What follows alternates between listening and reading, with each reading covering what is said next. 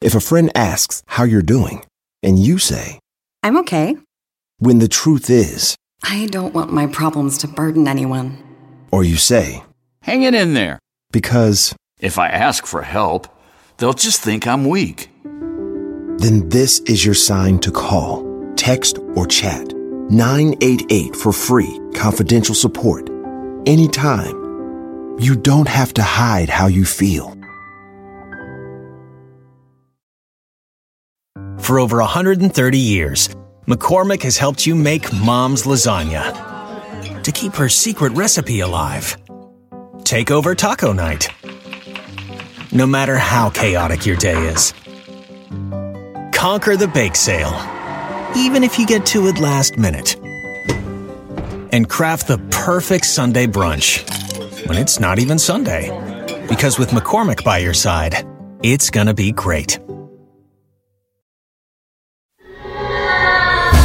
Whether thou art a ghost that hath come from the earth, or a phantom of night that hath no heart, or one that lieth dead in the desert, or a ghost unburied, or a demon, or a ghoul, whatever thou be until thou art removed, thou shalt find here no water to drink. Thou shalt not stretch forth thy hand to our own. Into our house enter thou not. Through our fence break through thou not. We are protected, though we may be frightened. Our life you may not steal, though we may be scared to death. Welcome to Scared to Death, Creeps and Peepers. I'm Dan. Hey, Dan. I like your sexy voice. Thank you, my my nighttime operator voice. Hey, Berber. I've I have a cold. Clearly, I'm going to the doctor. Actually, right after this recording. Do you think you have CV? I don't think I have coronavirus.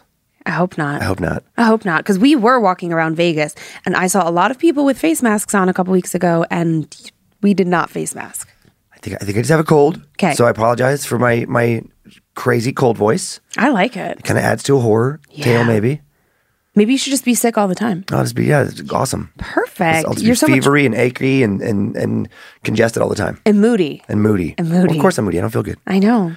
Thank you for your continued ratings and reviews. Thanks for subscribing and watching on YouTube. Yes, we appreciate that so much. That's how people Mm-hmm. find us. That's how the show grows. That's how we get it to a point where we can do live scared to deaths in haunted places. That, is that what we're doing? That's what I want. That's what I want, Dan. Can you give me what I want? I, I- we can do a few. We can do a few. See what happens? On top of my stand-up schedule.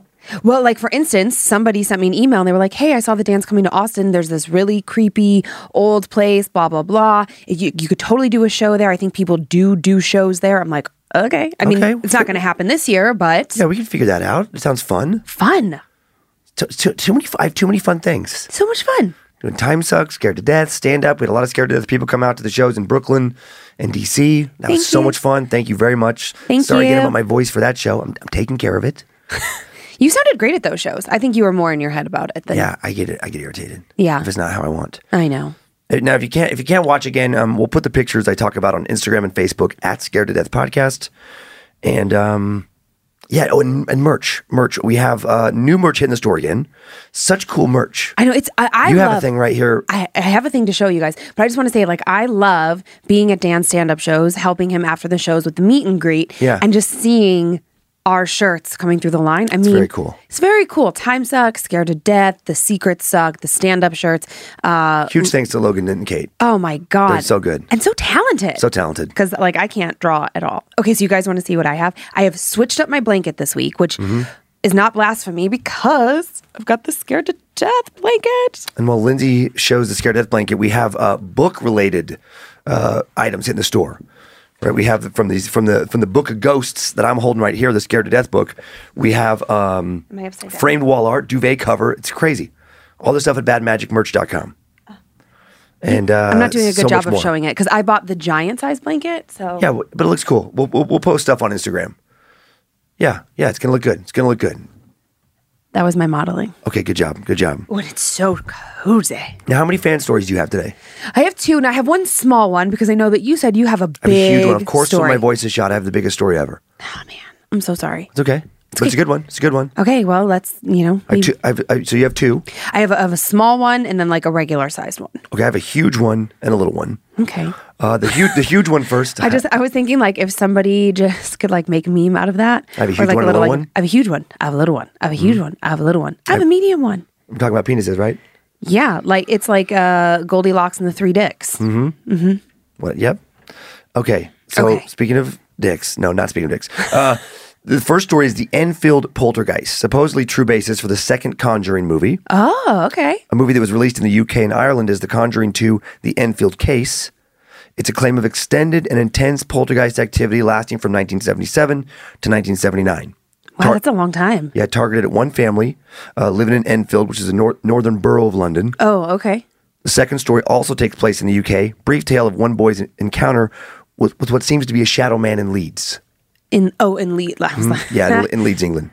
I was like, I don't, I don't know what those are. He was wearing Leeds. I don't understand. I'm a genius. Okay, so now are you, we're going to get right into this uh, first tale. There's, no, Yeah, there's really no gotta- setup. It just Oh. goes. Yeah, no, as far as like, there's no like, you know, backstory. It just goes right to the scary stuff. Okay, we're going into the lead story. No, no, the, we're going into the big story. Big story first, little story second. Oh, I'm confused. Okay, Mhm, we're switching it up. really, you've got me off my game, Cummins. And, and, Okay. and I will say, uh, big Darren trigger alert in this one. Oh, really? Oh, yeah. I just Oh, gonna, yeah. you know, do my thing, protect myself. Huge Darren coming up. Well, you know how I feel about people being Darrens. You ready? I guess I don't. I feel nervous. Time now for the tale of the Enfield poltergeist. 11 year old Janet sat up startled in her bed. Something felt off. She looked around the bedroom she sometimes shared with her brother John, who was a year younger. Since he'd left for boarding school, she usually had the room to herself. But tonight he was here, and when she was woken by the sound of a chair shuffling across the room, she initially thought her brother was playing around. But what was the other noise she heard? The one she was still hearing. None of the noises seemed to be coming from John. When she looked to the bed beside her, John was fast asleep. Uh oh. In the other room, Janet could hear her mother putting her other siblings to bed Margaret, 13, and Billy, 7. Janet then shook her brother John awake and asked him if he could hear the noises she was hearing coming from the shuffling chair. He blinked, listened for a moment, and then he nodded yes. He heard something too. The two kids exchanged glances, sharing, letting each other know that they both heard it, that they were both afraid. It sounded like whispering. The whispering attracted the attention of their mother, Peggy Hodgson, who came into the room with her arms folded across her chest. John and Janet were her two troublemakers, mm. always avoiding bedtime, staying up whispering when she finally got them to bed. A few nights ago, they told her their beds were shaking. She was sure it was an excuse just to stay up just a little bit longer. What's all this going on? she asked. Something shuffling, whispered Janet, who looked alarmed. It sounds like the chair. Peggy shrugged and took the chair to the living room. Whatever made them go to sleep. At least now they couldn't blame talking to each other on the chair. When she got back upstairs, Janet and John were still whispering, so she turned the light off and leaned against the doorframe. She was tired. She was a single mother raising four kids. She was always tired, Uh huh. Get that. constantly worried about money.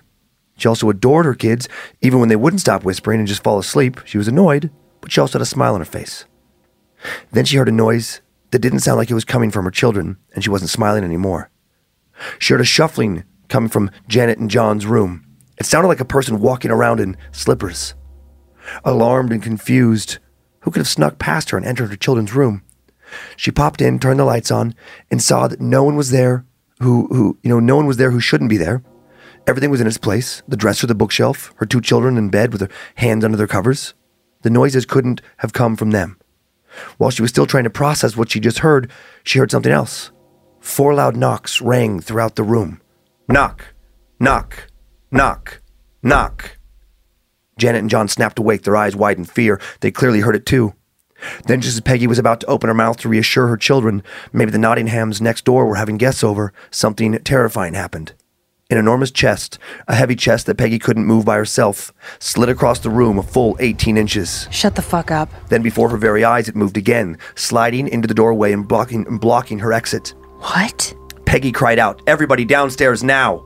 She grabbed her two children and some blankets and marched them to the living room. It almost blocked, but not quite blocked her exit. Right, right, right. I was thinking she probably like climbed over it. They were soon joined by their bewildered siblings, Margaret and Billy.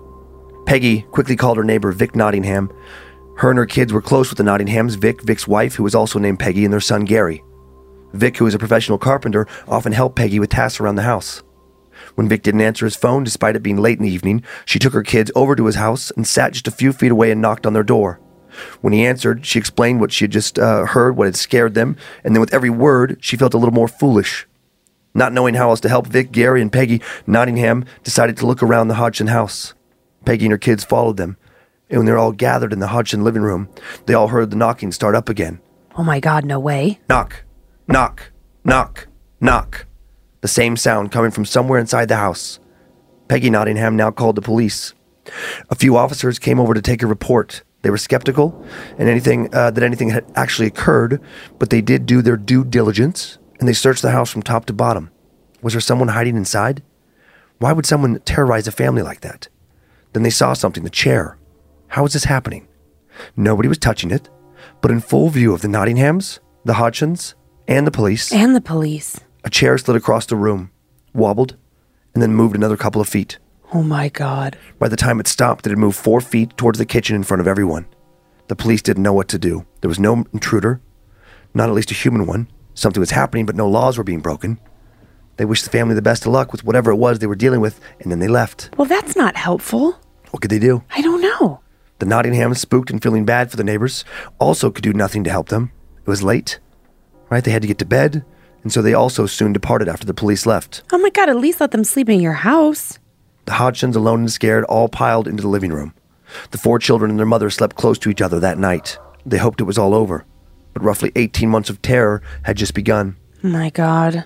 It was August 31st, 1977. Life would not return to normal until 1979. Even as they slept together that first night, something was harassing them. Something started throwing marbles and Billy's Legos at them from the shadows as they tried to sleep. Small toys hitting their arms and faces when they closed their eyes. This strange harassment continued for several nights. Something from the shadows, throwing small objects at them as they tried to sleep How fucking weird is that? as if it was a prank, as if some mischievous teenage spirit was messing with them for a laugh. By September 4th, Peggy was at her wits' end. She wrote a letter asking for help to the Daily Mirror, a long running British daily tabloid. Maybe they knew someone who would know how to help them. The Daily Mirror was interested. The deputy night editor, who worked weekends, thought visiting the Hodgsons could make for a good story. Yeah, I bet he did think so. So he sent a reporter, Douglas Bence, and a photographer named Graham Morris to the house on 284 Green Street in the northern London borough of Enfield. Douglas and Graham spent almost a full day with the Hodgsons. The house was a mess when they got there. Legos and marbles tossed about everywhere, furniture placed in odd locations dumped across the house as though at random. They knew something strange had been going on, of that they were certain, but they didn't know if it had paranormal origins. Maybe these kids were just allowed to do as they pleased. They didn't see or hear anything strange the entire day they were there. At around half past two in the morning of morning, or in the morning of Monday, September 5th, they went home. Peggy Hodgson wasn't upset at all by the two men not seeing anything. She felt relief. Yeah, she probably got some good sleep finally. Maybe it was over, but she was wrong. She did not get some good sleep.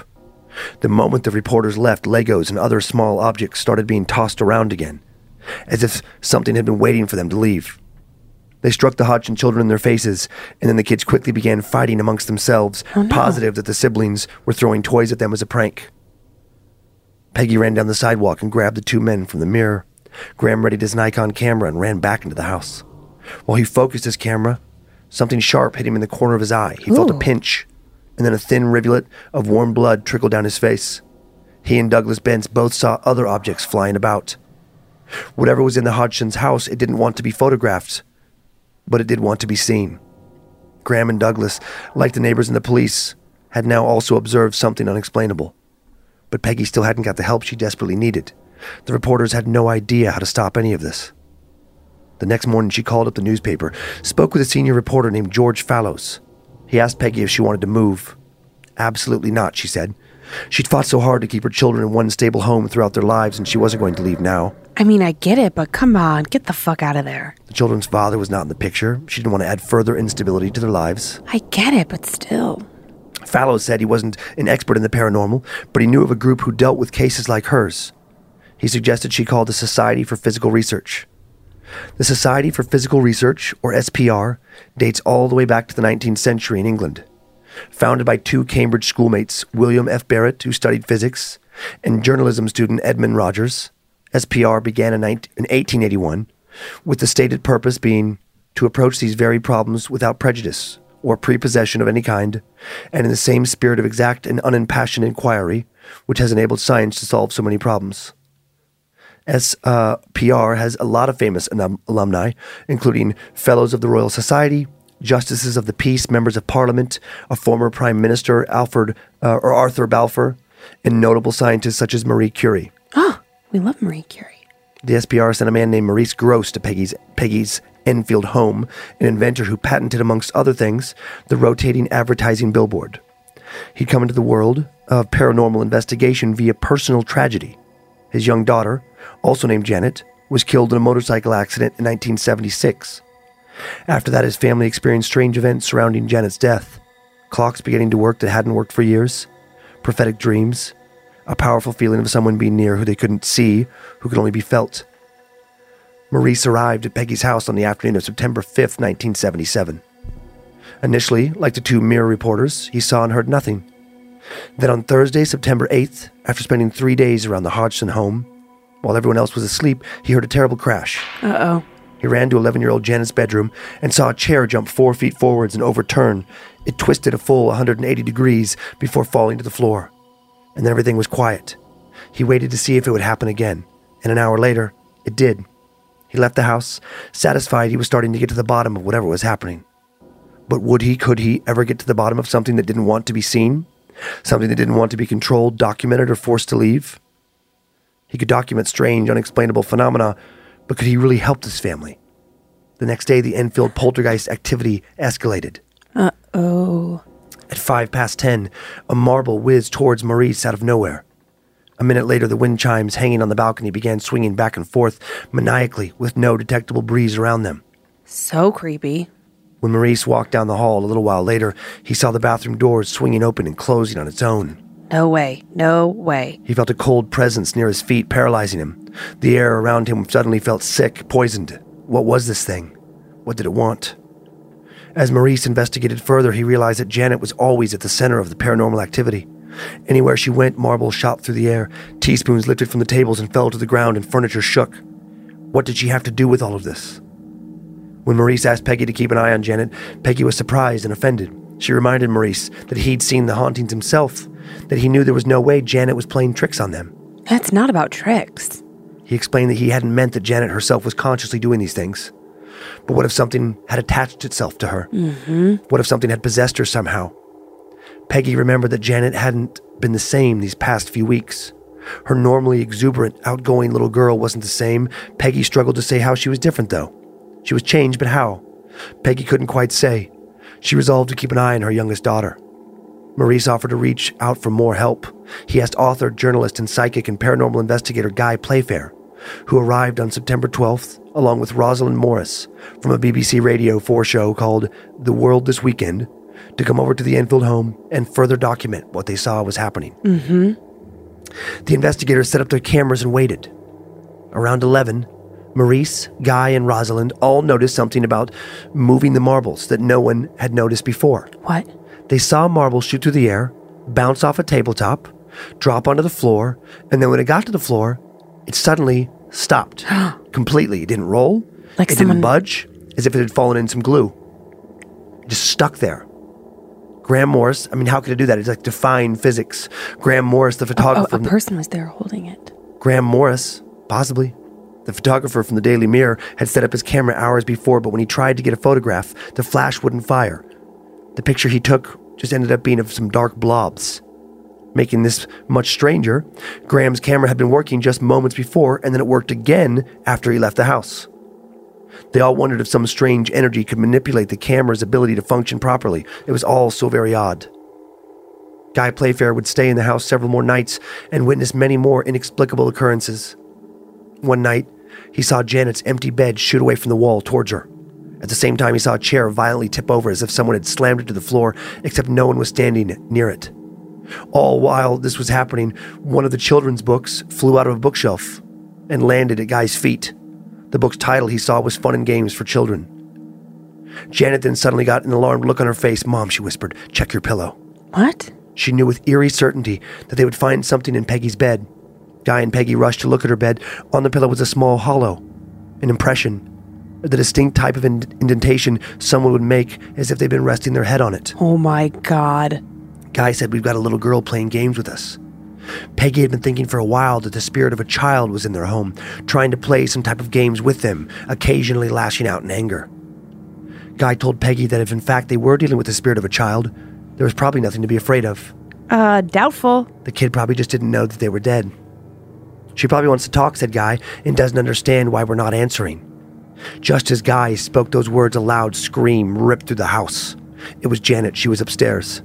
They ran upstairs and found her cowering in a corner, a heavy chest of drawers upended with its drawers sliding out onto the floor, blocking her from exiting her room. Was some little playmate upset with her? Did it not want her to leave her room? Over the next few days, people outside of the Enfield home also started to notice odd things happening. Oh? Vic Nottingham, Peggy's neighbor, was leaving his shed walking past Peggy's garden one afternoon when he saw her curtains ripple. He thought it was one of the kids looking out the window, but then he saw her. And he felt sick to his stomach. Oh my God, what did he see? He was looking at a gray haired old woman he'd never seen before, a woman with a twisted smile. Oh God. And then this apparition just vanished. Who in God's name was this woman? When he told Peggy about her later, she had no idea who she could be. Maybe they weren't just dealing with the spirit of a child in their home. Hazel Short, a crossing guard, was passing by the Enfield house on her way to work one day when she also saw something strange. All of a sudden, a couple books came flying through the air and hit the window as if to get her attention. And then, after a moment, she saw Janet. She saw Janet levitating, going up through the air as if someone was tossing her. There was no way Hazel knew that she could get that high just bouncing on her back. It was as though something was grabbing onto her ankles and flipping her up. What the fuck? Janet herself would have no recollection of this ever happening. The investigators and Peggy decided to call in a medium. Someone claiming the ability to communicate with the dead. Someone who could try and make contact with the entity or entities that lived in the Hodgsons' home. A medium and her husband, known by the pseudonyms Annie and George Shaw, arrived at the house within the next few weeks. As though feeling their presence was imminent, the night before they arrived, Janet started to cry in her sleep, and her family could ba- barely wake her. Oh, poor thing. Not even shouting in her ears would wake her. When she finally did awaken, she looked pale and tired, and then she hid herself away the moment the mediums arrived, as if repulsed by their presence. Weird. Annie settled herself in a wooden chair in the middle of the living room. George said a brief prayer, asking God to protect the house and them. Annie took a deep breath, and then George looked her in the eye, and then his expression changed, hardened. His voice, which had been soft and kindly moments before, turned gravelly and rough, and things got very, very weird. Now, he cried, can you see me? Annie screamed, Go away. She bared her teeth and started to laugh, her chest spasming as she heaved. You have to stop it, George said. He took a mirror from his pocket and held it in front of her. Annie spat at him. I've been spat at by better people than you. What the fuck? Look at this and see what went wrong. We can make it right. Help me, Annie moaned. Gozer, Gozer, Elvie, come here.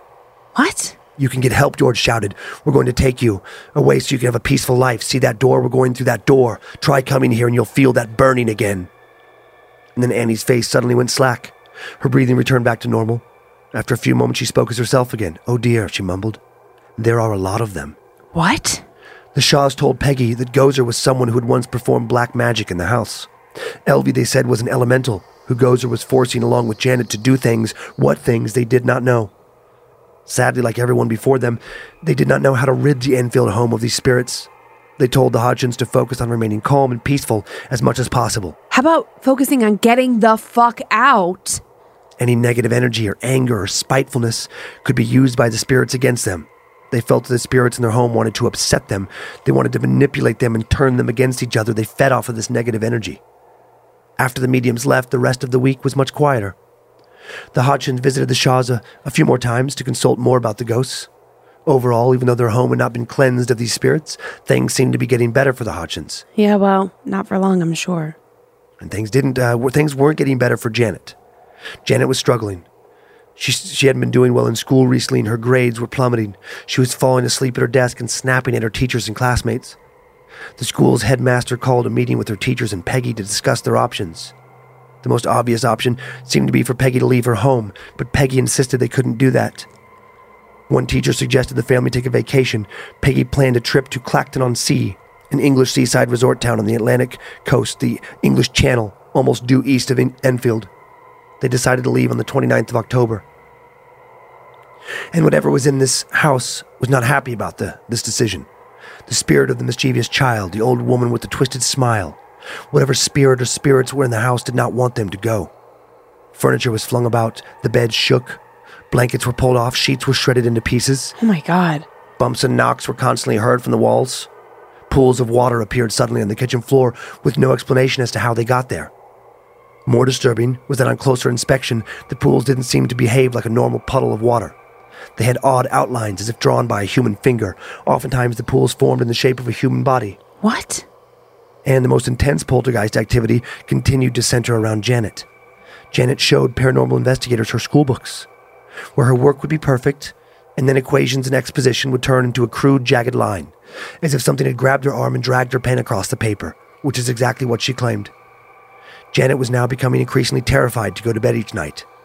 On several different occasions, when she tried to go to sleep, she would feel a hand come from nowhere, cover her nose and mouth, and try to smother her. What the fuck? And still, her mother Peggy would not pack up and move. Yeah, fucking she's a Darren.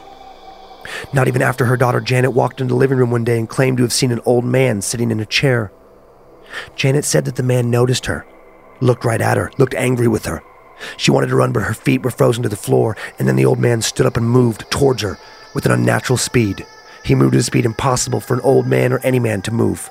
One second he was standing up out of the chair, the next he was upon her, putting his hands on her face, trying to smother her. What the fuck? Was this a spirit that was trying to smother her at night? Still, her mother would not move. Oh my god, damn it, Peggy. Another night, paranormal investigator Maurice was approaching the house from the subway when he heard a terrible scream and knew immediately he was coming from the Hodgsons' home. He ran to the house. He had a key at this point, let himself inside, ran upstairs where the family's bedrooms were, and witnessed the other paranormal investigator, Guy Playfair, restraining Janet. Guy's cheek was bleeding. Janet was thrashing in his arms, wailing. She had just attacked him.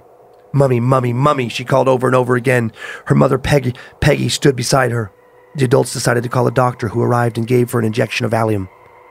She fell asleep, and Guy, Maurice, and Peggy went downstairs, hoping the worst was over. It was not. A loud crash from upstairs echoed throughout the house. The adults ran upstairs only to find that Janet, who had been in a deep, drugged sleep just moments earlier, had flung all the sheets off her bed, the blankets off her bed as well. She was kneeling with her head flopped over her knees, screaming. The next several nights, this happened again. What in God's name? And then one night she stopped screaming and looked with clear blue eyes directly at Guy. Where's Gozer? She hissed in a voice that was not her own. He will kill you. The adults exchanged glances. Wasn't Gozer the name of the spirit that the Shaws had contacted? Uh huh, uh huh, uh huh. And then Janet's head dropped to one side and she was back asleep. The night terrors went on and on. Meanwhile, Peggy Hodgson was doing her best to provide a normal life for the rest of her family. Oh, yeah, like that's possible. She was still trying to do her best to get her kids to school on time, make them meals, put them to bed. Spirit or no spirits, life had to continue. They still had to eat, sleep, and go to school. But it was getting harder and harder to keep it all together. Every night she could hear Janet being thrown out of bed, hitting the floor with an enormous crash. Every night she heard her quiet whimpers of, Mummy, Mummy. It was terrible. She felt powerless. You're not powerless. Get the fuck out. How do you protect your child from something you can't see or touch? You move, dumbass. She felt like she was losing. Janet was getting worse and worse. She never felt quite there anymore. One morning, Janet began to draw. She took a pad of paper, some felt tip pens, drew nine drawings very quickly. The first was of a woman with blood pouring out of her throat. Ugh. The name Watson written in large letters at the bottom of the page. The other drawings were of weapons, knives, guns, blood. Lots and lots of blood. Peggy quickly took the drawings and showed them to Guy and Maurice. Who was Watson, they wondered. And then the spirits began to also focus more and more of their attacks on Janet's older sister Margaret, who was 13. One, na- one night, Janet heard Margaret talk in, in her sleep. She began to be plagued by nightmares, and she said, Go away, you ten little things. Running about destroying people's things. Another night, when Margaret was asleep, Maurice put a sheet of paper in front of her and a pencil in her hand. Immediately, she woke up and wrote the numbers 1 through 10. When asked who the 10 were, she said, still asleep, Number 1 is a baby. Number 2 is a little girl. 3 is a big girl. 4 is a girl of 15. 5 is an old lady. 6 is a young boy. 7 is almost 18. 8 is an old man. She stopped. Number 9 doesn't have a face, Oh my god. and number 10 has gone away. Then What she- the fuck? then she exclaimed, Watson! Peggy had never told Margaret about Janet's drawing with Watson written on it. Who is he? Maurice asked. The man who died in the chair downstairs, Margaret replied. Then she quietly slipped back to sleep and wouldn't answer any more questions. When she woke up the next day, she had no memory of any of this. I mean, it's probably better that way. A short time later, investigators met Watson. On December 7th, 1977, the family was seated around the dinner table with Guy and Maurice present when they began to hear odd sounds coming from Janet's direction. Not from her directly, but from where she was sitting. Noises sounded like whistling, barking. Janet's mouth wasn't moving, but the sounds seemed to emanate from her position. When Maurice asked if anyone else was present and if they were to announce themselves, and if they were to announce themselves, Janet opened her mouth and a deep man's voice rang out Maurice Grosse. What's your name? Maurice asked. Joe, the thing responded from Janet. Watson. Sorry, that was a mistake on my part there. I think that first name was supposed to be Joe Watson. I know. I was like, wait, what? I, I wrote that wrong, so apologize. Yeah, the deep voice rang out Joe Watson. Did you live in this house? Yes. How long ago did you live in this house? No reply, only faint growls and grunts. After a moment, Guy asked, Do you know you are dead? Shut up! The voice rang out from inside Janet. She winced and covered her mouth and face with her hands. Listen, Joe, said Guy, you need to realize you are not alive. You are a spirit. You are a ghost. You are wasting your time. Why don't you move towards the light, where you will find others that can help you? You need to get off of this plane. As Guy finished the last sentence, the front door flung open on its own, and there was silence. Are you going to go away now, Joe? Maurice asked. No. We would like to help you, but you have to tell us what you want. We're not angry.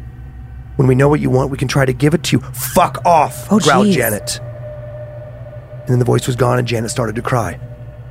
Over the next few days, Maurice and Guy tried to make contact with Joe Watson again, but they only got growling in reply. The low growling should have made Janet's vocal cords strained, but she never asked for a glass of water, never coughed, never had the raspy voice like I do now. To eliminate the possibility that Janet was faking this voice, Janet agreed to let Maurice tape her mouth shut, and the voice continued to be heard. That's fucking weird. A few days later, a new voice was heard. Janet was used by another spirit to communicate with the living, the ghost of a man named Bill. He was 60 years old, had a dog called Gozer. Why are you shaking Janet's bed? Maurice asked. I was sleeping here. Why do you keep shaking it? Get Janet out! Get Janet out! Get Janet out! Get Janet out! My God. Bill, when we spoke to you on Saturday night, you said your name was Joe. Was there someone here on Saturday named Joe? Yes. So there are two of you? No, ten. Oh my God. What happened to you? I went blind. I had a hemorrhage and I fell asleep and died on a chair in the corner downstairs. Was Janet possessed? Were spirits just able to use her as a conduit to communicate to those of us living on this plane? Over the next several weeks, the voices continued. It was like multiple people trying to share the same microphone. Janet's voice contorting as though uh, she fought to keep up with the guttural tones pouring from her mouth. The voices continued to tell the researchers that they would not leave this house. Then something even stranger happened. How could it be more strange? One night, Janet claimed that while she was asleep, she began to feel herself levitate in her room, floating up nearly to her bedroom ceiling. Then she felt herself pass through the ceiling and into the Nottingham's bedroom next door. When she opened her eyes, she was back in her bedroom, but she was convinced that what had just happened was not a dream. She ran next door to Peggy Notting- Nottingham's house, told her what she had just uh, thought had happened. You haven't been in my bedroom, Peggy said. But when she went upstairs to look, there was something small and folded up on her bed. It was Janet's book, Fun and Games for Children. Oh my God. Uh. On another occasion, Guy and Maurice asked Janet if she could leave something heavier than a book somewhere. They gave her a couch cushion before she fell asleep one night, told her to hang on to it when she passed through the ceiling. She fell asleep, and then later in the middle of the night, when she opened her eyes, the couch cushion was gone. Maurice and Guy searched the entire house, couldn't find it anywhere inside. Who's next door? Then someone spotted it from outside. The cushion, which was nearly the size of Janet herself, was on the roof. On the roof. What was happening? What was the purpose of all this? Why was any of this happening? Where was this all going to end? Janet was looking worse and worse. Yeah, this poor kid. She was pale, she looked sickly. Yeah, and a dumb mom who won't fucking move. She started waking up with bruises around her neck. Once in late December, her mother was watching her sleep when she saw her nightgown rise up and twist around the young girl's neck. Another day, Janet looked her mother square in the eye as a voice emanated from within her Get them out before Tommy gets a hold of them. He can be dangerous with a knife. Jesus Christ. Why are they still living there? When Peggy went downstairs the next morning, she saw a butcher knife laying on the last step. Yeah, of course. When Margaret went to the bathroom later that day, she saw written on the bathroom wall, I am Tommy. Oh my god. He's gonna kill them all. Still, Peggy does not move. Because Peggy's fucking stupid. A week later, Margaret was walking into the kitchen when she saw smoke pouring out of the drawers. She couldn't see anything burning, but the smell, the smell was overpowering. She fled from the room and asked Guy to investigate. They never found the source of the fire. Nothing looked burnt, yet the house continued to reek of smoke. She decided to bring in another medium. Gary or Jerry Sherrick. I, I just think that she likes all this attention, this Peggy. Jerry Sherrick was a medium who Guy and Maurice had heard of but never used in their investigations. He was a bit reclusive. They were able to get a hold of him, tell him everything they'd witnessed. Jerry agreed to come over and visit the Enfield house. He spoke a bit with Peggy and the children, did a full tour of the home. Then he sat them down and told them what he thought was happening. Speaking to Peggy, Margaret, and Janet, he said, Many lives ago, you were all together. You girls were sisters, and your mother was a lady of the town who had told you not to dabble in witchcraft. But you did anyways. You died, you slept, and then you were reborn. And you've been sent back here to correct the efforts of your dark magic from years before. Then he spoke directly to Janet, saying, Some people are born with the ability to see and hear others or th- things that others can't. They're mediums. I am one, and so are you. You are able to attract these nasty things and bring them in here subconsciously. They're not coming to you, you are bringing them in. And then Jerry's eyes rolled back into his head and he slipped into a trance. He began chanting in a slow, unfamiliar language, then produced a string of names in English Lil, Tessie, Dolly, Madge, Alfred, Alice. Peggy stared in disbelief. These were the names of people, close friends, and family who had recently died. What? Just how many beings were inside of her house? Jerry then fell out of his trance, returned to normal, left the house after urging Margaret and Janet to learn how to resist the voices. Under the guidelines he set for himself as a medium, he would only visit a house once. He would not accept payment. He gave his gift freely, on the condition that they were never to call him again. That's weird. As he walked away from the house, Peggy realized with a sinking feeling that this was their last hope.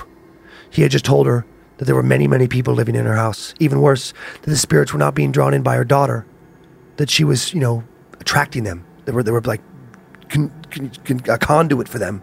If Jerry was right, would moving even help? Would they just follow her? After Jerry's visits, things were quiet for a while, and then, of course, they weren't again.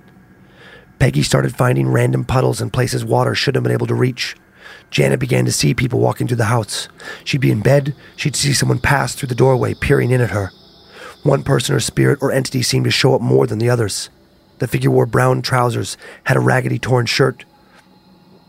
She noticed long fingernails curling yellow, Ugh. and then he walked with some kind of brace. When she confessed that she saw a person in their house to Margaret, her sister nodded solemnly. I see him too, she said. No way. The sisters also saw a child of their age, or the age of their youngest brother, floating through the kitchen looking lost, wearing a white nightgown. Even when the figures didn't manifest as whole people, the girls could see wisps of shadow in the corners of their vision. Finally, in the summer of 1978, Janet begged her mother to move. I mean, it's been a year, my god. The poltergeist had been torturing her for nine months. Peggy couldn't, in good conscience, not take her daughter's request seriously. She also wasn't ready, for whatever reason, to leave the house. So on June 16, 1978, Peggy sent Janet to a girls' school run by nuns. A few weeks later, Guy was able to secure Janet a room at Maudsley's Institute of Neuropsychology, where she checked in on July 25th. Everyone hoped that Janet's absence would make the house more peaceful. If she was the conduit, if she was the focus of the supernatural activity, maybe her disappearance would encourage the spirits to leave the rest of the Hodgsons in peace. Doubt it. It didn't happen. Because what about Margaret? Over the next few weeks, even with Janet gone, Guy and Maurice often heard a child's laugh traveling to the walls. They felt drafts where there were no doors or windows open. One day downstairs, they both saw what appeared to be a man sitting at the table with his back to them. A man wearing a blue striped shirt and black trousers. As soon as they called out to him, he vanished. Despite Janet's absence, the house seemed to be more populated than ever. Seven year old Billy, who had never experienced anything before, one day growled at his mother while he played with Legos in his room. Why don't you fuck off? Awesome. Awesome. See what happens when you don't get the fuck out? What did you What did you say? Peggy asked. Nothing, said Billy, and continued to play with his Legos as if he had no idea what his mother was talking about. Oh my god. Peggy didn't know what to do. The obvious answer was to move, but for reasons only known to her, she still wouldn't do so. She's a fucking idiot. She consulted multiple mediums, right? Two men, paranormal investigators, had practically moved into the house. Famed demonologists Ed and Lorraine Warren had even come over to briefly investigate and were also unable to stop any of the activity. Janet had left for a period of time. They had paid for expensive hospitals to care for her. Still, the haunting continued. Nothing had worked. Finally, she decided to bring in a priest. Again, for reasons only known to her, she hadn't done this yet. A local Catholic priest came to the Hodgson home, did a cleansing, and then, just as soon as it had came, the Enfield poltergeists, or poltergeists, disappeared. All of it just stopped. Years later, Janet and Margaret would finally admit to playing with the Ouija board shortly before all the trouble began. Those little shits. If they would have spoken up sooner, could they have saved their family 18 months of anguish? After a year and a half of activity, the phenomena at the Enfield house was over, at least for the Hodgson family. After Peggy Hodgson died years later in 2003, Claire Bennett, another single mom with four children, moved into the house. Why? Claire herself never personally saw any entities manifest in the home, but others did, and she said she often felt like something was watching her. Her children experienced much more powerful paranormal phenomena. Her sons would wake in the night hearing people talking downstairs. Oh my god. Claire then found out about the history of the house two weeks after moving in and began making preparations to leave. Good. And then one night, Claire's youngest son saw an older man walk into his room before disp- disappearing into mist. Fuck off. They left the next day. Yeah, that's what you do. The house is currently occupied by another family who do not wish to be identified. Speaking to reporters, the mother told them, I've got no children. They don't know about it. I don't want to scare them. Janet has been interviewed multiple times over the years. She continues to stick to her story. She continues to believe that whatever happened to her and her family was real. She said it lived off me, off my energy. Call me mad if you like. These events did happen. The poltergeist was with me, and I feel that in a sense, it always will be. Is she still haunted? I hate Peggy so much. She's definitely a Darren. Oh my god, she's Darren's fucking wife. Like, Mm-hmm. like what? I. mm. okay, I get it. Single mom, the money asked. Like, I always understand that angle, right? I, I Yeah. get it. But she was also able to afford to send her daughter off to private boarding or not boarding school, uh, a private mental institute. So Yeah. you know, Yeah, yeah, yeah. It's, yeah, her reaction seemed to be pretty strange. she's very delayed in getting the priest. I mean, was she also possessed and and just didn't know it? Like it didn't mm, uh, Right, show right. up in the same way for her. Yeah, we don't know. But if okay, if our kids are telling us that there is something in the house, and I would kind of be like, okay, sure, yeah, whatever, because you know, I I think that there is some sort of energy in our house or what have Sure. you. I don't want that confirmed though. Uh, if if they were not getting sleep, if they're being thrown on the floor, it's like her Yeah. daughter was being harmed. She wasn't just saying like, oh, "I'm having bad dreams" or "I think I see a ghost in the corner." No, she's being oh. thrown around. She's being trapped in her room. It's trying to choke her. Right, like, yeah, why would you leave at fucking that kidding point? me? Huge Darren. She's worse than Darren. I, I think she's worse. Like the worst of the worst so far is Peggy. If- Right. If, you don't give a shit about the welfare of your children, that's how far you're willing to go to stay in a house, Yeah. right? You, you're not taking this seriously.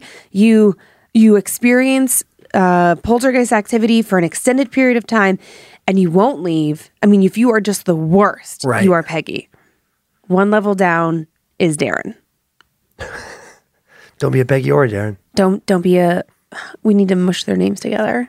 A Darren Peg, a, a, a Pegarin. I don't know, but yeah, fuck, man, I hate her. Well, here's here's some pictures. We don't have a picture of her, Good because I hate her. but we have a picture of her kids, John, Janet, and uh, Margaret. Here is this first picture Okay, when they were. This is during the time of the hauntings. John, hauntings. Janet, Margaret. Margaret's the oldest one, right? yeah, yeah, yeah. Margaret looks fucking terrified.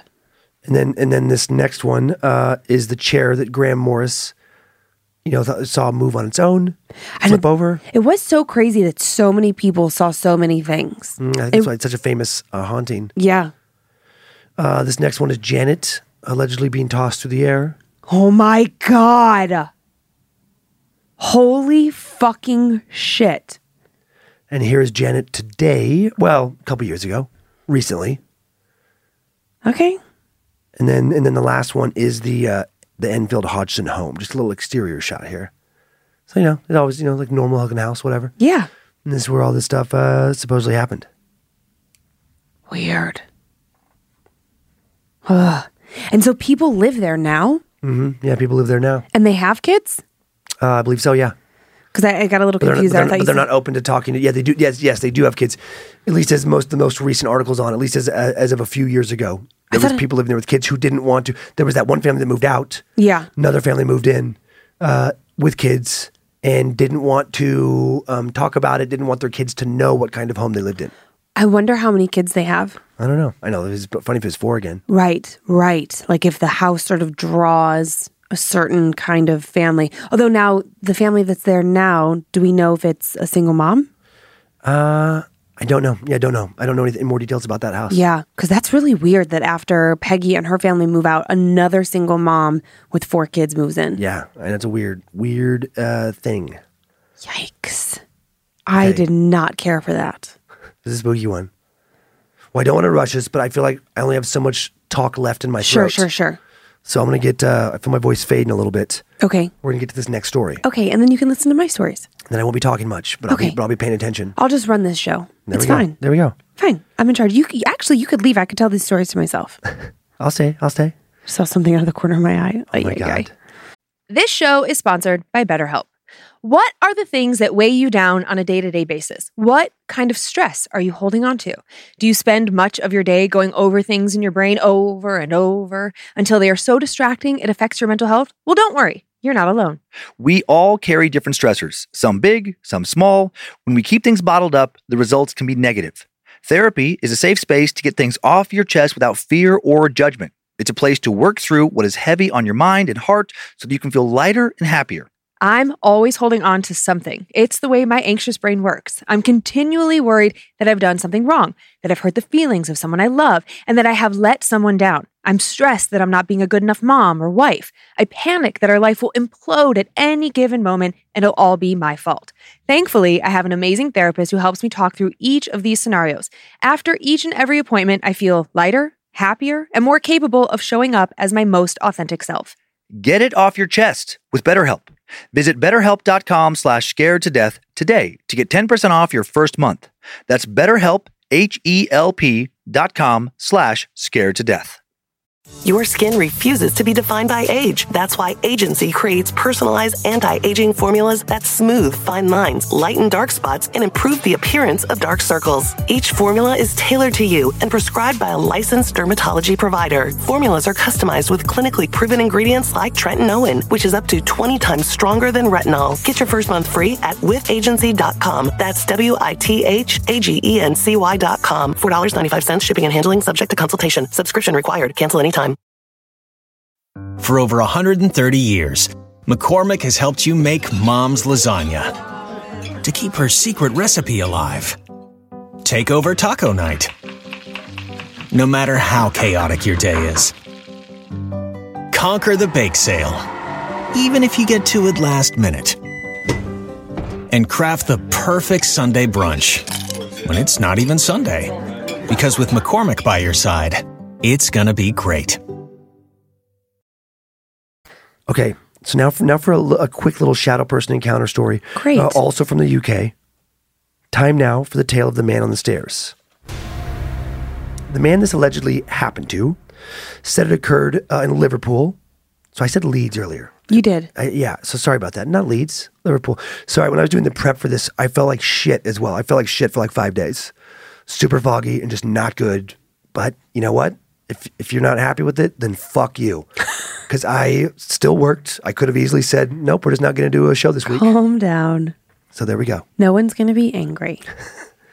That was aggressive. I apologize. Yeah, yeah. You're just you just don't feel well. I do not. Okay. So the man this, this happened to said it occurred in, in Liverpool in the early 2000s when he was uh, just a kid of 11 or 12. One fall night, he and a friend were playing in the street in front of their house around 8 p.m. It was mid October, and uh, the clocks had just recently set back an hour. Okay. The sun had got, just gone down. It wasn't quite pitch black outside, but it was getting close. Sure. The parents of the kid in question had just left him and his friend to go run to the store, asked him what they, you know, uh, or asked them if they head inside, you know, stay inside yeah, while yeah. we go out. Yeah. They turned on the TV, started watching something they weren't supposed to, Of course. raided the fridge, the cupboards, ate stuff they weren't supposed to, mm-hmm. having a good time being two young boys with run of the house. Right. And then almost, uh, and then as almost completely dark turned to full on night, they started to hear noises coming from directly above them, from the boys' parents' room. He and his parents lived in a semi detached house, and at the time, no one lived in the other unit. Okay. So they knew the sound wasn't coming from next door. They initially ignored the noises, carried on, but then the noises gradually started to become louder and louder. What was going on up there? Soon they both agreed that they were hearing the sounds of someone's footsteps. But who could be up there? No one else was home. They would have heard someone else entering the house. Then they heard something being dropped. They started to get a little freaked out, each boy not wanting to look weak or scared in front of the other. They decided to go investigate. When they made it up about, you know, halfway up the stairs, the, the noises suddenly stopped as if whatever was up there had heard them. Now they were convinced someone else truly was in the house. Oh my God. They held weapons in their hand that they'd grabbed before marching up the stairs uh, a hammer and a butcher knife. Tough little kids. Classic. You know, they were, they were going to be strong. They weren't going to be scared. They could handle what was ever, whatever was up there. They'd chase them out of the house, make them wait while they called the police. Uh, they were also so scared they were starting to shake. By this time, they'd, they'd reached the landing halfway up the stairs, and then they could see their parents' uh, bedroom door, slightly ajar, and they didn't see anyone else inside. They took a moment to gather their resolve, and then they started to climb the stairs again. Just before making it to the second floor, the door to their parents' room, or to the one boy's parents' room, suddenly swung open and then slammed back shut with so much force they thought it was going to come off of its frame. Fuck that. This was enough to break their courage. The two boys were out of the house in seconds. Good job. Good job. In another moment, they were across the street, standing on a neighbor's front lawn, still clutching the hammer and the knife, occasionally looking back at the house over their shoulders. They were hysterical. They pounded on the neighbor's door. Good job, boys. The man inside was a family friend. He, he agreed to head across the street and investigate. Mm-hmm, mm-hmm. He searched the house from top to bottom, even checked the back garden. Nothing. Nothing, nothing was amiss. Uh, the two boys still too freaked out to go back inside, so they stayed out on the lawn. Soon, the sister of the friend of the little boy who lived in the house came over to tell you know her brother to come back home. The boy who did live in the house begged them both to stay until his parents got back from the store. Yeah, no shit. So now the three of them are out on the lawn, wondering what they'd heard, and then the sister suddenly points to the house, looking very pale. She said she'd just seen a dark shadow in the shape of a man walk past an upstairs window, and then impossibly the same shadow seemed to peer out from a downstairs window. Oh my God. Right, looking right out at her, just not, not even a second later. When the two boys looked over, it was gone. Was she just trying to scare them further? The sister bolts off, frightened, runs back to her parents' house, and then the boys saw it too. Shit. While they were talking about what his sister could have seen, they both fell silent at the same time. They both were staring at the exact same window, later revealed to each other that they could each see a tall, long shadow of a man walk past the window and head towards the stairs. While they stared, frozen, the boys' parents returned home. When the car stopped in the driveway, both again were hysterical, trying to explain what had happened, begging the parents not to go inside. But of course, the parents did go back inside. They found nothing inside waiting for them. They Mhm. chalked it all up to hysteria. You know, it's a couple kids having too much sugar, letting their imaginations run wild. The boy never saw the shadowy man again, but it did see him. What? On several different nights, he heard it. You know, after this event, he heard it walking up and down the stairs. He heard it walking up and down the hall. Several different times, he heard his parents' door open and shut when his parents weren't home. Fuck. And on at least one other occasion that he knows of, it came into his room and went near his bed. one night, he heard it walk up, uh, you know, or walk, you know, up to the outside of his door. He's laying in bed, waiting to fall asleep, looking under his door. It seems suddenly as if the hallway had instantly grown much darker. Mm-hmm. He watches his doorknob begin to slowly twist. The door starts to swing open. He knows whoever is coming in is not one of his parents. He wants to run or scream, but he's too scared to move or make a sound, so he shuts his eyes tight. He didn't want to see whatever it was, and he heard it slowly walk over to the side of his bed. Oh God. Oh God. Oh God. He felt a coldness emanate from whatever this thing was, this thing that was now in his room. He felt it look at him. He kept his eyes pinched tightly shut. And the thing just stood there for what felt like an hour, waves of cold seeming to pulsate out from it. What the fuck? He heard it then walk back to his door and shut it, but it hadn't left the room. He felt as it was, it was trying to trick him. It wanted him to see it, but he refused to open his eyes. And then, minutes or maybe an hour later, that sense of something still being near him was gone. it vanished, he opened his eyes, and he was alone. Okay. He later tried to convince himself it was just a dream, but he knows that he was very much awake. A few months later, the boy and his family moved to London, Yay. and he was all too happy to say goodbye t- forever to the shadow man. Is that why you keep your eyes closed when you think there's something there? Maybe I don't want to see it. Who knows what it could be? Here's a here's a, a new artist depiction I found of what a, a shadow man could be. Ugh. Right? How'd you like That's to see that pretty down fucking down the hall? creepy. That's terrible. That makes me think about how Logan, who does our merch, had like a weird hallway experience in the middle of the night recently. He was Oh, texting us yeah? about Yeah. his wife was not happy to hear about that. Mm-hmm. Yikes. Yikes, yikes, yikes. Yikes. Well, are So you now I'm, I'm handing the baton off to you. Yeah, are you ready to just do some listening? I am. Okay. All right. It's also very cold in here today. Are you freezing? I'm freezing. I am. I am cold. I mean, I have my blanket, so part of me is warm, but yikes. Well, do you want to get your squishy wishy? Yeah, I'm good. You got him? I'm. Okay, I'm just Yeah. going to have a little sip of water here. Oh, having your water. Okay. I'm ready. Okay, good. No dead air on podcasts. That's like one of the rules. I, No, well, de- no dead air. I get that, but what do you do when both people need to drink? You'd fucking power through. You'd be thirsty. Well, it's not about being thirsty so much as it's about having to talk and not wanting to have like a weird thing sound from my. Perfect. You don't want me to do it. it, in, your, it. in your ear. Okay. All right. Um, okay. Do you know that we're on episode 24? Nice. Is that crazy? I know it is crazy. It's cool. It is crazy because we've been doing this since September, and I'm like, Yeah. oh yeah. It's almost six months. Mm-hmm. So okay, well, I guess this is maybe my 24th episode now that I say that because I think I I wonder if I started labeling them. No, this is. I think this is uh, 24. Is that right? Yeah. Okay, I was nervous because I didn't do these in the beginning, so I was like, oh wait, am I a liar? I think. I think you're right. Okay. Anyways, um, I just I thought this first story would kind of uh, get us both. Just we we travel a lot for work and then you know our personal life, and we rent Airbnbs and we stay in hotels. And this is about a haunted house that someone would stay in with their family, and I think it's fucking terrifying. You ready? Ready. Ready. Where's your thing? Okay. Hey, Dan and Lindsay. My name is Trey, and I'm a huge fan of the podcast. Thanks, Trey. I just started listening last week and I'm plowing through it. I love it. I just listened to the episode Please Stay and it inspired me to tell you about my paranormal experience from when I was a kid. When I was growing up, my mom's side of the family always took a big trip to North Carolina every summer. We always rented the same big house in the Highlands, North Carolina, that could fit my immediate family, my uncle's family, my aunt's family, and my grandparents. So a big fucking house, it, right? yeah. A lot of people. Before I get into the details, I would like to explain the way the house is set up. It sits on top of a huge hill all by itself. You enter the house through the front door on the second story, which has the kitchen and the main living room. Okay. It also has a guest room where my family stayed and the master bedroom where my grandparents stayed. Then downstairs is pretty much built into the hill itself and has either, I'm sorry, and has a little game room and two more guest rooms, each on either side of the downstairs floor. So, like, you know, opposite sides, right? Yeah. One uh, one room that my uncle's family stayed in, and then the yellow room where my aunt's family stayed. Right across from the yellow room is a closet that goes into the staircase, kind of like a Harry Potter room that his uncle and aunt had in his house. Okay. Okay. Okay. Yeah. So one day, all the parents and grandparents went whitewater rafting, and all of the kids stayed home while my older cousins babysat us. They were about 15, 16, and we'll call them Haley and Emma for the purpose of this story. I was probably about seven or eight.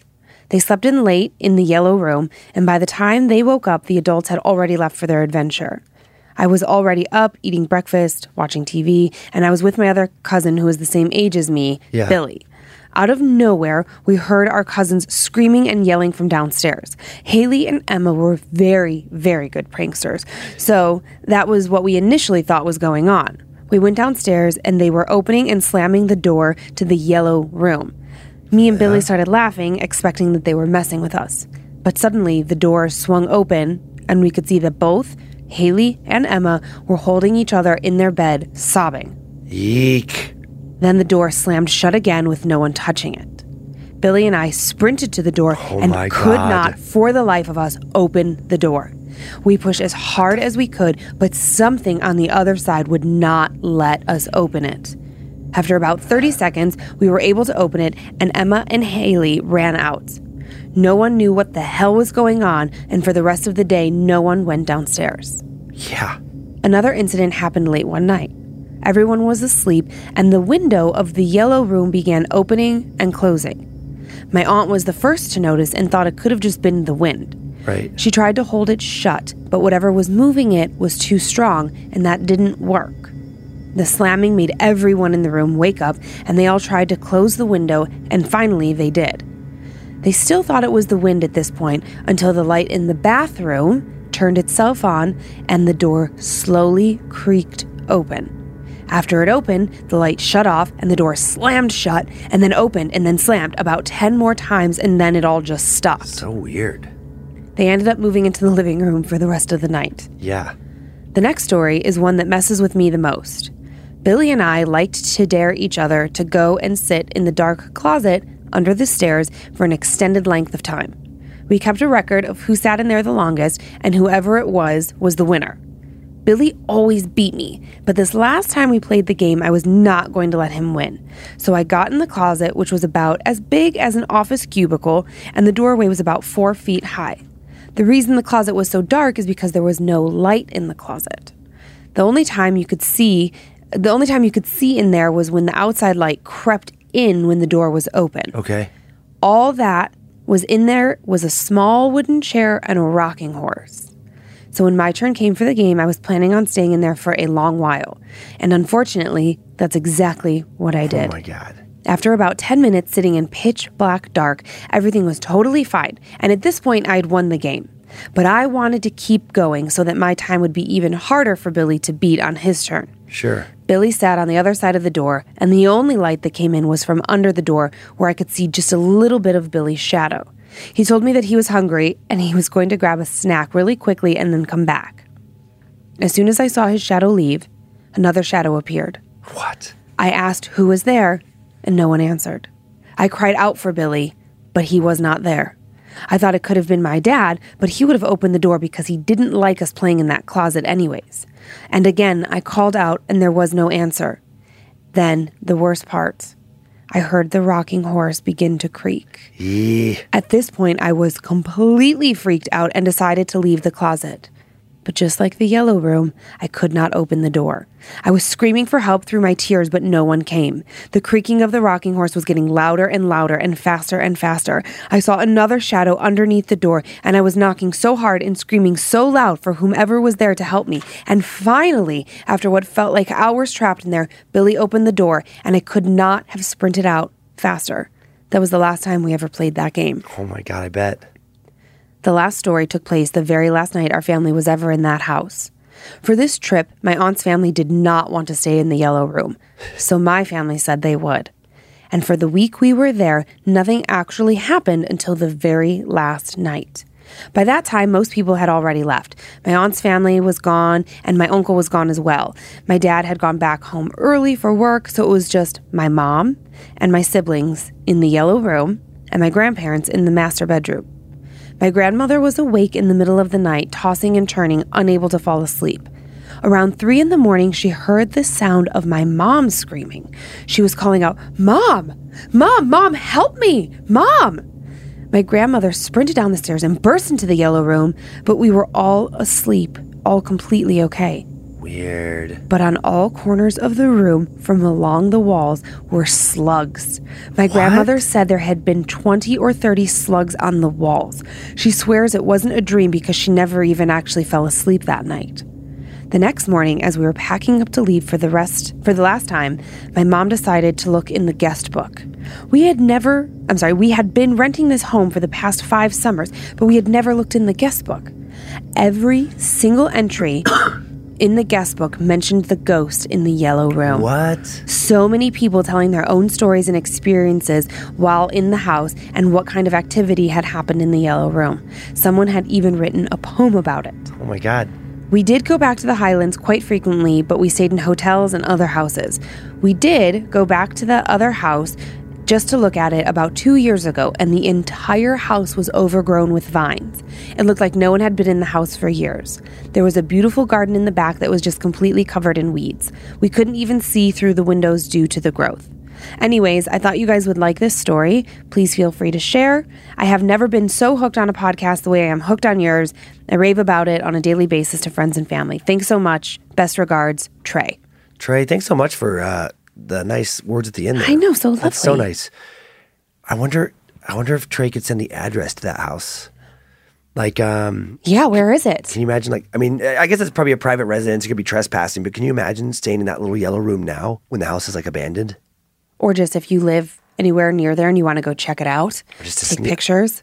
Which I guess technically might be illegal. So we, I, I cannot We can, we cannot in- advocate that. Right. But if you want to do that of your own volition, that's your choice. Oh my God. Because and, and that's the thing. Uh, I'm sure some people could do that. I mean, I, I get you know go back and forth with my skepticism on this kind of stuff, but I am definitely not skeptical enough to like like especially like by myself. No. there's no fucking way. I would go in that little yellow room, especially when the house is abandoned, and try and like sleep in there. Oh my God, that just that make, that gives me such chills to even think about that. It makes me so sick to my stomach because also I really hate slugs. I Well, that's funny that your mind goes. I could give a shit about the slugs. Oh God, I just I think don't it care would at all be. I feel like I would wake up covered in them, like just. Ah. If I could pick between being covered in slugs Yeah, and seeing a definite entity, I'm gonna go slugs every time. I don't care about slugs. I'd rather see the entity because I think it's. I think it's very You know, possible. you know what you could real. do? What? If you're worried about slugs, What? just bring a huge thing of Morton salt and just cover yourself in cover yourself in salt. Just make sure I haven't shaved my legs in the like past just like, like five days. so much salt all over yourself. It's a great it'll, idea. It'll, it'll rip. The, it'll like uh, salt kills slugs. I know. I know. When our daughter was more of a psychopath, she loved it when there were slugs and she would pour salt on them and she thought it was hilarious to watch them shrivel up and die. What? I forgot about that. Oh, she's. I mean, I think that like they learned about it in science or something because I don't even know how Jesus she knew that. Okay, well, I, I don't know. I don't know why I like why I react. I mean, I used to burn uh, bugs uh, alive all the time. I would get a WD forty and like uh, like a like a light or something, and I would just blowtorch them. Why? I don't know. I just didn't like them. I mean, I don't like them either, but geez, Felt powerful. psycho. Mm, I was the god of the insects, mostly ants. I would I would light them up. Magnifying glass. Ooh, You know that game. I tried. The I don't know that I, I game. tried the magnifying glass. Uh, I, I didn't get it. I never did it eno- with enough power. But I do remember this is so messed up. Just torturing one like carpenter ant that I I, I made his abdomen heat up a bunch. I think he died. But yeah, I tried to I tried to burn ants with a magnifying glass. I went through a sociopath phase for sure as a kid. I am so uncomfortable being in this small room with you right now. I did the slug thing too, guys. You did? Yeah, so she's not totally crazy. I was. I did it too. Okay. I'm, not, I'm not proud of it. Yeah, I think it seems like it's mostly boys who at least admit to it that, that I've talked to. I haven't talked to a lot of as many girls who go through that phase, but a lot of boys go through a cruelty to some type of critter phase, and some never get out of it. Some escalate those- to cats. some escalate to humans, and those are the ones you really got to worry about. Jesus, you guys are weird. You're weird, bro. Okay, bro. I don't even know what to say to that. Um, okay, so this other story, uh, because I like to run, Okay. the story like specifically spooked me because I actually think that sometimes when I'm running, I do think I'm like, is someone behind me? Like I have my headphones in, I can't hear. Mm-hmm. You know, like I feel like someone could creep up on me. Maybe a ghost, maybe not. If I was in better shape, I'd I'd like to I'd, I'd follow you around Oh my god, that'd be such a great practical joke. just uh, far enough back that you couldn't tell it was me, just wearing a hoodie and stuff. Yeah. Just constantly follow you in your route. Oh my god, but I know you, and I would. You'd have to have such completely different clothes. You'd have Oh. to change your And, and you your know, pacing, and you know I'm a creep, Ah, and so you'd be like, oh, okay, right? And be like, "Fucking Dan, knock it off." okay. It would be funnier though if you could like if you knew someone had like the same route that they ran, and you could cover yourself, but like maybe wear like slightly more like flowing clothes and just kind of like pop in and out, just like out of their peripheral. That would fuck somebody up. It would. Well, here we go. Okay. When I was in high school, my mom and I were training to run a half marathon together. But because of our work and school schedules, we would train separately during the week and run together on the weekends. One Friday afternoon, I had walked to the start of the trail, and as I always did before I run, stretching, warming up, getting ready for the day's workout. I warmed up facing the road at the head of the trail. I turned to face the trail and start my run, and I heard rustling in the woods behind me.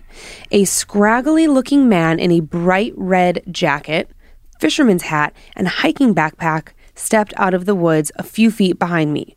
Now, I thought this was weird because one, a bridle trail is so flat, it's not good for any kind of hiking. And two, I didn't see him while warming up. And not only did I have a clear view to the street, but it was March, and that bright red jacket stood out against the budding green leaves. How had I not seen him? Yeah. I decided to brush all of this off and start my run anyways. About a half a mile in, I meet a dog on the trail. So I stop, let the owner pass, just like you're supposed to. As I watched the dog go past me, I could see the man in the red jacket still behind me. How did this guy with a hiking pack that must have been 30 pounds of extra weight catch up with me at full running pace, a half a mile away from where we started? Yeah. I kept that in mind as I continued on my run. When it was time for me to turn around and go towards the start of the trail, I see that the man is still right behind me. And I had no idea he was behind me. I didn't hear this guy behind me at all. Even though I and everyone else I met on the trail that day was crunching twigs and leaves and gravel under their feet, this guy in the red jacket made no sounds whatsoever. Right. I had to pass him to get home, so I gave him plenty of space, keeping as much distance as I could. So you're good with dogs? He asked as he started to walk towards me. Can you help me with mine? It's right over here. He grabbed my arm and Yeah. pulled me hard. I shook him off and ran the fastest sprint I have ever run in my life. I made it about a mile away on the trail, looked behind me, and there he was. The man was walking still, but yet somehow right behind me. What the fuck? As I kept running, I called my mom and told her what had happened and to meet me at the head of the trail. He kept pace with me until I reached my mom. I turned to point him out, but suddenly, this man who had kept pace with me was nowhere to be found. Just then, the woman with the dog who I had passed previously on the trail came down. I told her, Look out for the man who was behind me when I stopped for your dog, the one in the red jacket. She had no idea what I was talking about. She said there was nobody behind me when she passed me earlier. Weird. And in fact, I was the only person she had seen on the trail all day. That's a super creepy detail. Thanks. Hope you enjoyed, Chloe. Chloe, that's terrifying. Chloe, uh, you know what? I'm I'm impressed by Chloe. Was it Trey earlier? Trey, yeah. Chloe, Trey, uh, everybody's story structure. Ah, yes. I, I mean, in, in addition to sharing uh, cool things, so many good uh, writers. Yes. Because it's one thing to experience experience something, and it's another thing to convey that thing in a way that you know, like makes it a good scary story to be told. Good job, you guys. Talent. Yep, knowing where to place the details. Oh, that last one. Because before that, in my um, uh, asshole brain, Yeah. I was just thinking maybe Chloe's just slow shit. Of course you were. So she's running her ass off, uh, but it's like she's running at a speed of this normal, this other dude just walking. Like I thought she was just like a super slow runner. Uh huh. Yeah. she's sort of like does tiny steps and like Yeah, yeah, yeah. It's like and just not, she's not going very she's not making progress. Right. I don't even know how that would be possible, Dan. Some some people are super slow. But still, running is faster than walking. Not for some people. I've Okay, seen it. I, I I've seen haven't, It. so I feel like you sound insane right now. I've seen some very slow runners. I mean, I've seen you run, so I guess I'm not fast, but I'm not that slow. you're pretty slow. I am slow. Pretty slow. That's fair. Fair. I'm not that slow. Do you want to talk about some presents that we got in the past couple weeks? Yes, we got this uh, in uh, Washington D.C. We got this little scary, scary looking gnome dude. Yeah, can- Yeek. can you reach I, I. I can grab him. And and the the the fan. Oh, God. Oh God! You knocked over Charlotte. What the Charlotte fuck, Dan? Pick her up. Pick her up. Pick her up. Pick her Don't, up. don't touch her. Don't touch her. No, do you know somebody sent me a picture of they have a doll that looks just like her, and I found out that they're called storybook dolls. Oh fuck! I was trying to show her. I was trying to show our gnome. He, Ah! He's not focused, but he's scary. Charlotte won't stand up. So we yeah. So we got so we have that. Yeah, and hold on, there's And more. we have, yeah. So thank you guys very much for um uh the stuff you gave us. And I think oh I- these paintings are so cool. I forgot. I think the fan who gave us that, I want to say his name was Will. His name wasn't on the box anywhere uh, that the gnome came in, but he also gave me a collection that, of course, I'll be eating of Halloween peeps. oh, he was very sweet. He was so sweet, and I have on the fuzzy socks he gave me too. He's a long, long time stand up fan as well. So this this, this, this gnome was also a nod to an old joke of mine about uh, gnomes in the driveway. Some some panda socks. I just I can't. I can't today. I'm Okay, sorry. okay. Okay. So we got that. Um, also, I can help you stretch later. Help you make you more limber for the show. okay, Okay. Sorry, just thought I'd throw that in there. that's a nice offer. Thanks. Such a weirdo. Um, okay, but also, um, before I get to the paintings, we got, I, I again, I don't know. I'm pretty sure this came from Vegas. Oh my god, it's like, it's like a power pyramid or something. I know, I know. Uh, this is from a gentleman named Dan. That's pretty sweet. And then his son, I want to say his son's name was Caleb. Again, guys, names on things. And sometimes we're gonna mess up anyway. It's just you know it's the chaos of a of post yeah. show. Yeah, yeah, yeah. But, But- but they we- gave but- us so many things, right? They gave us presents for the kids, They- fanny we- packs. We've seen them several times. I've seen them Yeah. at stand up shows for a while. Super cool family. Yeah. So we got that guy. And um and then also, so that was Vegas. Yeah. In DC, yeah, in DC, we got this selenite tower, which is a, a kind of crystal that I talked about uh, last week. I just I have this book that talks about various crystals and what they're supposedly good for. And then I saw uh, I stay out of our social media pretty exclusively, but apparently some people are fucking furious about crystals. Which is funny because you don't have to if you just want to hear the stories, then just stop listening after the you know at that point in the show. Right. You don't have to listen to this part. You don't have to follow me on Instagram and listen to me talk about crystals. Right. Uh, you also don't have to get on there and call Monique a crazy lady. Uh, so inappropriate. We don't we don't shit on people like that. So if you don't like that social media segment, which is separate of the show, this is not a show about crystals. We don't talk about it. It is a, in our opinion, a hilarious thing between Dan and I because Yeah. it's just funny that Dan like will not open his mind up to this. And and Monique's not selling it or anything because some, No. people, some people like our space lizards from Time Suck might get confused where it's like we make fun of like wackadoodles, but we try and keep it to people who are making like claims of like, oh yeah, get this amethyst and you will levitate. Because Right. there are people who go that far. Right. To me, that's the line where it's like, no, that's that's not. Uh, there's there's no way that that you can prove that. Right. You know, it's never. And even with like the scary stories here, uh, I'm not saying any of these things have happened. I'm saying people have claimed these things have happened. Right. That's it. Suspension of disbelief. So so it actually doesn't oppose the logic I use on Time Suck. It's just it's just a different kind of story, Mm-hmm. a different kind of show. And you know, when people get real like hard on crystals, because I tease about it too in New Age stuff. Sure. And that's fine. It's okay. But but what, what I find interesting is from my perspective, uh, you could do the same with all religion. right. You, know, could tear it apart. So if you want if you want to have respect for your religion, you know, like that, in, in, in a certain sense, then you got to have an open mind with these other things too, because it's all in the same category. Right. Well, witchcraft this- is actually a belief system. Absolutely. And all of it is stuff that can't be scientifically proven, including all the scared to death story fodder. Right. So this whole show is about stuff that can't be proven. So I just like to entertain, you know, the possibility because it also can't be disproven. Right. You know, and you can't disprove that, you know, a crystal can make you feel a certain way or whatever. Like I'm aware of that. Right, right, and Yeah. and and like uh, obviously all of you weren't there in line, but I was talking to a geologist. Uh, I want right, to right. say she was in Brooklyn, or was she in DC? She was in was in DC. DC. It all starts to bleed together. Um, but she did say she was like, "Listen, I've been a geologist for like 20 years, and I don't feel any different." And Sure. she she was, but she was laughing. She's like, "You're nuts, but it's hilarious." Yeah, yeah, yeah. kind of like you do you. So again, like. If you don't like any part of this show, like if after the stories you don't like this Yeah, banter, yeah. fine, that's cool. Yeah. But you don't need to uh, be tearing people down about it.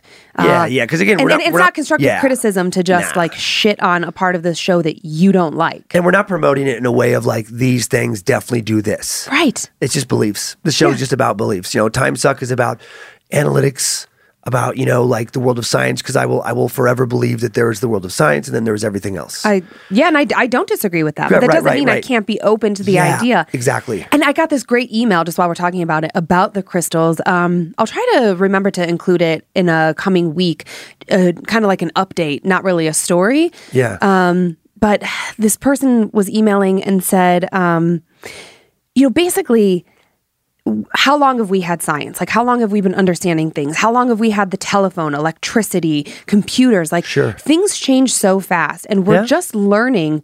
You know, it's only been 100 years since this thing or that thing. I, Sure. can't- I wish I could remember the Sure. specifics. But we might find out in 100 years from now that there's a different way to study rocks. Absolutely. And and then we might find out like, oh, uh, it can do this or it can do that. I, I don't think that like by holding on to, you know, any of these crystals, like you said, I'm going to levitate. No, and I don't but I- think that's ever going to change. Right, right, right. But I know what you mean. And, and, you know, and, and actually, my belief has stayed the same. Actually, if, if anyone is confused, where a long time ago in a uh, paranormal episode of Time Suck, you know, I, I said basically what you're talking about now. I talked about where you know we didn't know what little microorganisms were until pretty recently in human history. Right. People got sick and it was a huge mystery, and then we were able to see bacteria with a microscope. Yeah. There could be the bacteria equivalent of supernatural stuff that we Right. just don't have the right microscope for yet. Yeah. Like I'm open to that. I'm Right. I'm open to that, you know, possibility and and that's what the show's about. So that, that's all. That's yeah. all. So just a little PSA on calm down. About the Yeah. fucking crystals. Yeah, Uh, this is this is campfire stories. This is just interesting. This is stuff. This is a, a fun thing to think like because what I like about this show the most is if any one of these things is real. Yeah. Not only are other scary stories real, but then who knows about crystals? Who knows about God?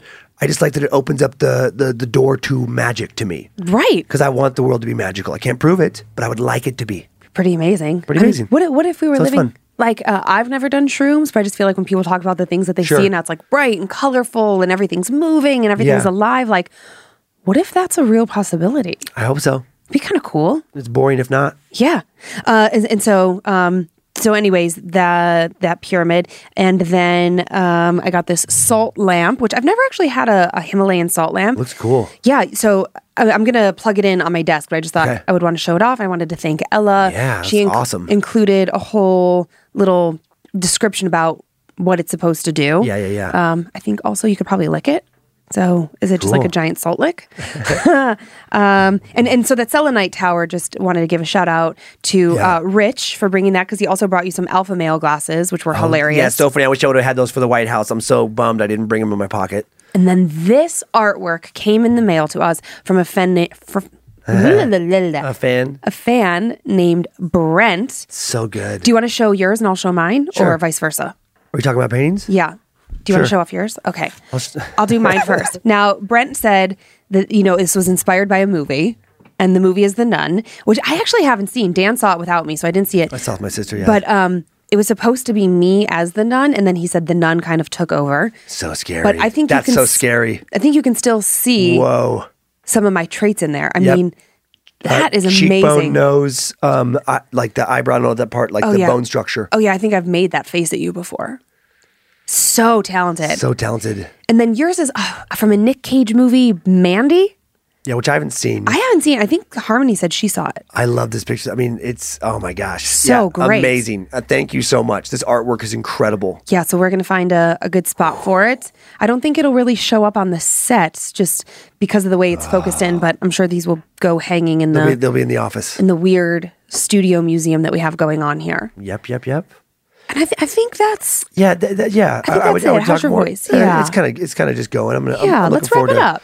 Getting some medicine, hopefully. yeah. Off to the doctor you go. Yes. Yes. if he has yes. coronavirus, we'll let you guys know. Oh my god, I can't, I can't stop reading stories about it. I know it's really It scares me.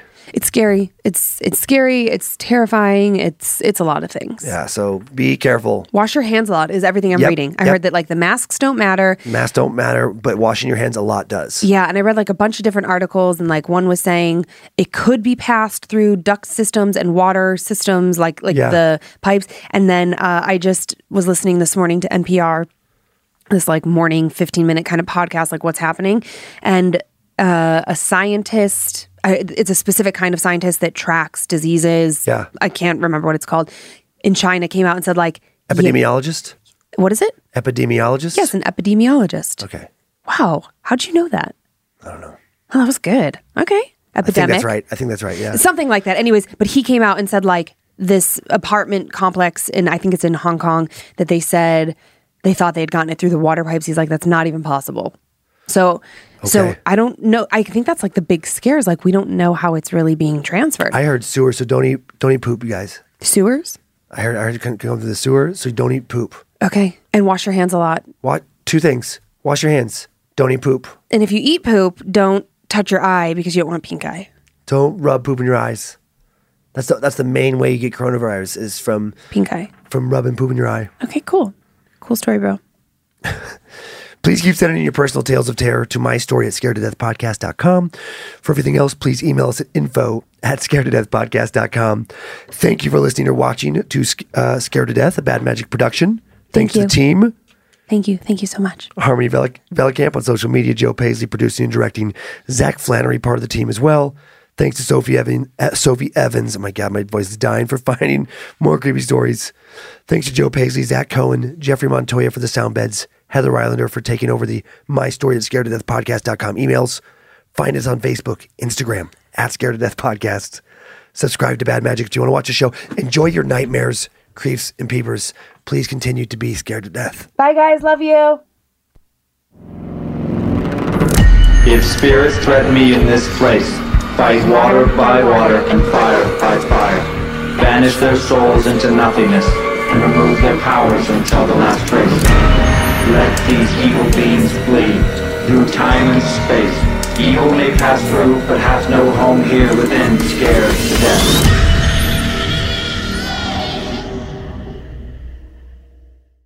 Your skin refuses to be defined by age. That's why Agency creates personalized anti aging formulas that smooth fine lines, lighten dark spots, and improve the appearance of dark circles. Each formula is tailored to you and prescribed by a licensed dermatology provider. Formulas are customized with clinically proven ingredients like tretinoin, which is up to 20 times stronger than retinol. Get your first month free at withagency.com. That's W I T H A G E N C Y.com. $4.95 shipping and handling subject to consultation. Subscription required. Cancel anytime.